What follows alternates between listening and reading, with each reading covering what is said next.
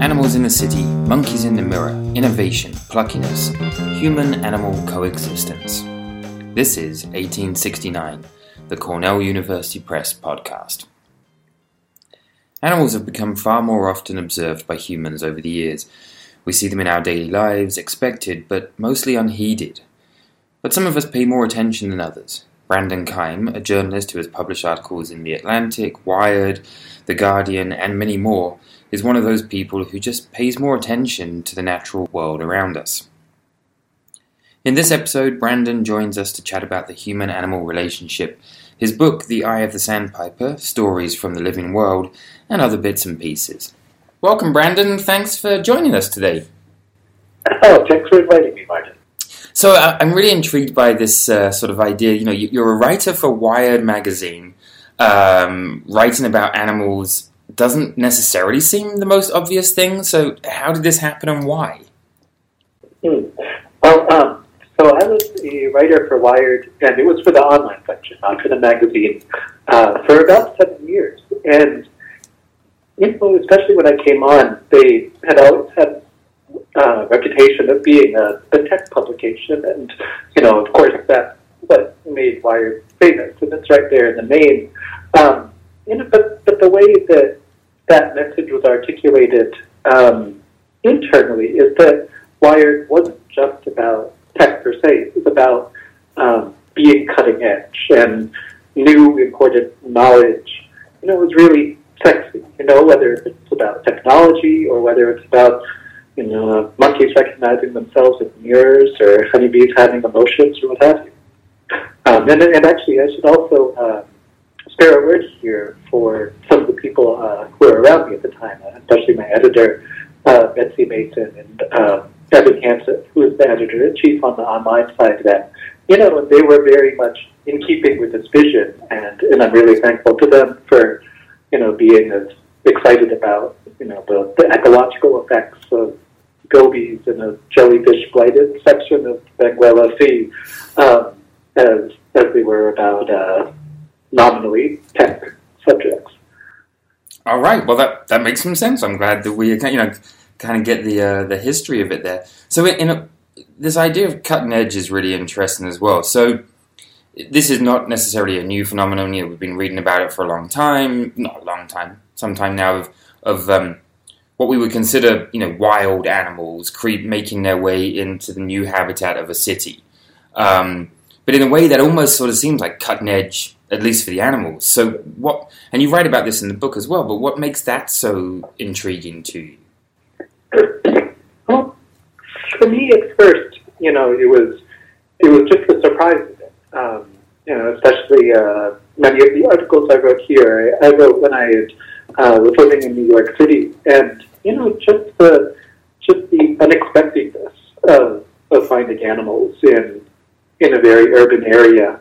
Um, you know, it was, it was such a surprise, and then and then you know their pluckiness was very inspiring in a way, um, and and then after that, you know the the sorts of adaptations that make this possible, whether whether it's behavioral adaptations or genetic.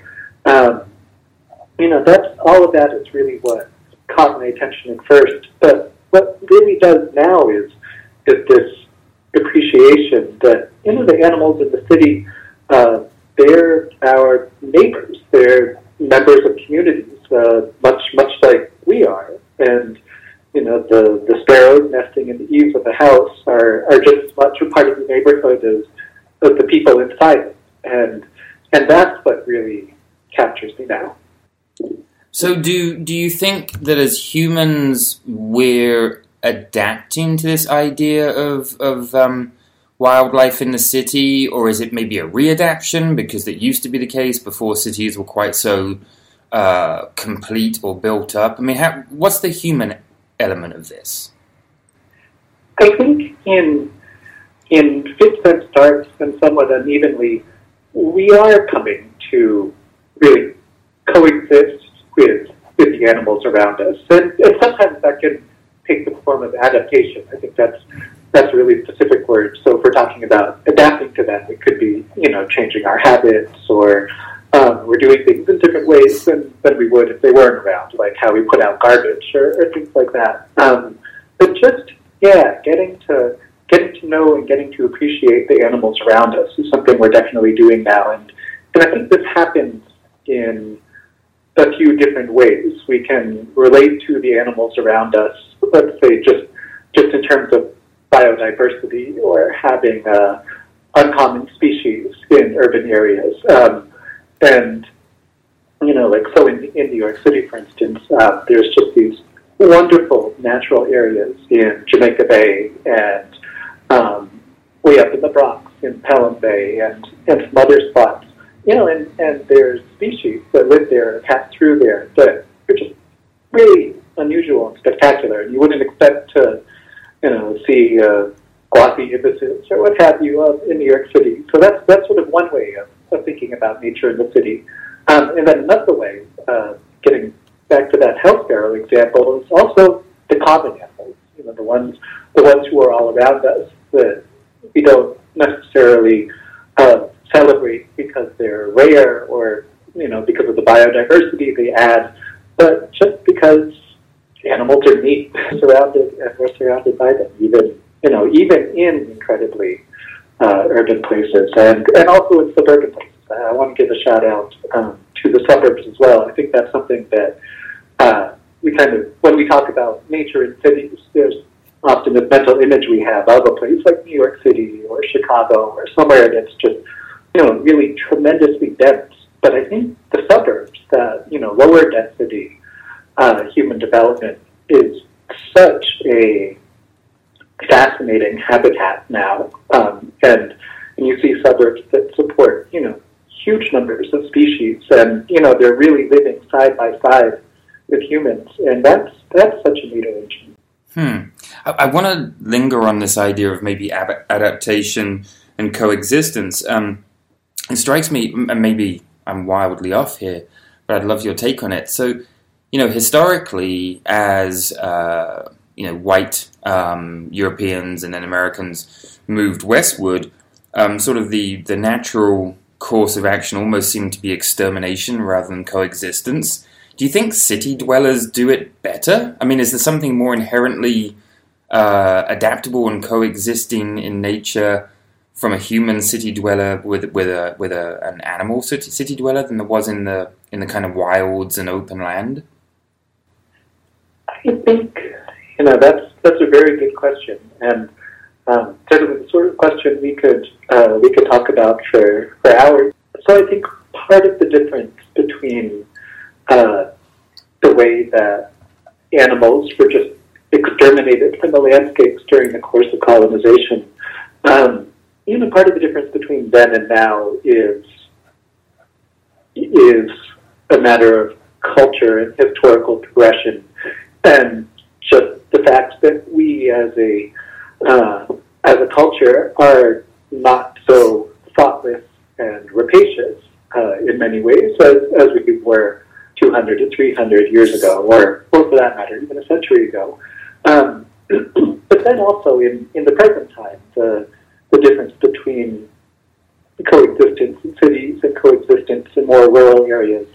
Yeah, I think that's that's a a rich subject and one that I wouldn't want to make any grand pronouncements defining that people live in cities and people live in, in rural areas. But speaking from my own experience, um, you know, I, I grew up in Bangor, Maine, which is a, a small city that, you know, a lot of people would think of as, as being rural. And I think in in a place that is tremendously nature rich, in some ways I almost didn't notice animals and natural communities as individuals. Not that I was blind to them. You know, I've, I've always loved the outdoors, loved being outside, and you know, enjoyed seeing wildlife and what have you.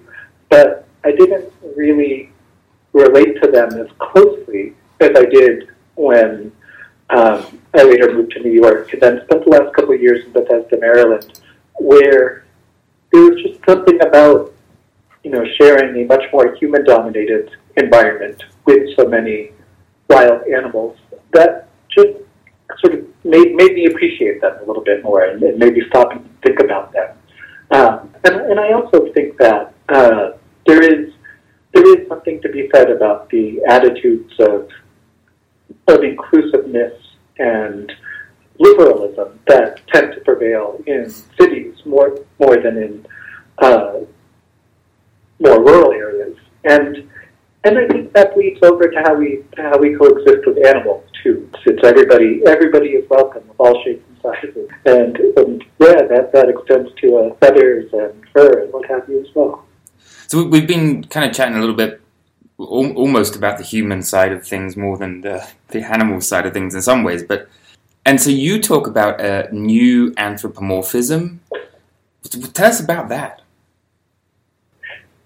So I think most people, uh, certainly myself, the, the first time we hear the word anthropomorphism or anthropomorphic, uh, it's in a negative way, right? Mm. It's being used to criticize someone who's uh, assigning human characteristics to animals who couldn't possibly possess them, or, or maybe it's possible, but there's no way we can know, so we shouldn't even uh, go there. And that's really where science was stuck for most of the 20th century, and, and you still see that today.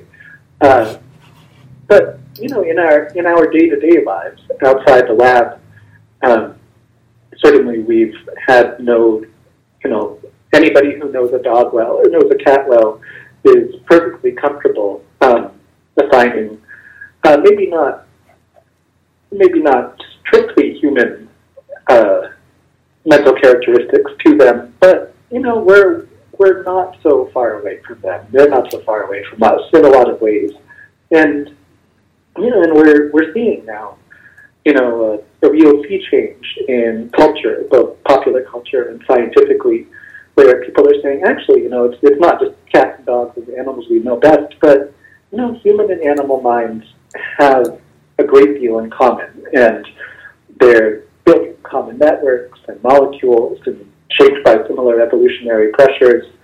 Uh, and maybe we shouldn't think of anthropomorphism as being a, a bad thing. It's just a way of trying to understand other animals. And, you know, that doesn't mean that, you know, we should be careless about it. It's, it's still important to be rigorous. Um, and, you know, if, if we're talking about this in a scientific context, to try to come up with experiments and ways and methods of observation that, you know, can really lend themselves to confirming or not confirming um, the sorts of hypotheses we make about animal minds. But, um, you know, but all that being said, uh, anthropomorphism isn't something to be frightened about. And, uh, you know, to reject that is to risk being anthropocentric, right? You know, see humans as the evolutionary center of everything, which is not unlike, in some ways, thinking the the universe revolves around the sun. You know, it's we're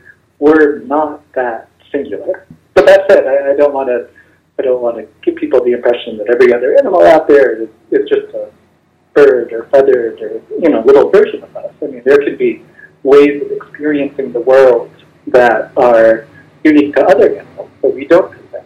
Um, and and I think it's really fun to try to imagine, you know, how the world appears to uh, a swallow, let's say a chimney swift, or um, and you know, that you know the experience of swallow flying overhead and going between North America and South America with their friends and family twice a year, and you know insects out of the air, you know half a mile up. I mean, those, you know that the inner life of the swallow could be like our own in so many ways, and then different in so many ways too. And and I think it's uh, it's a great challenge to try to understand that.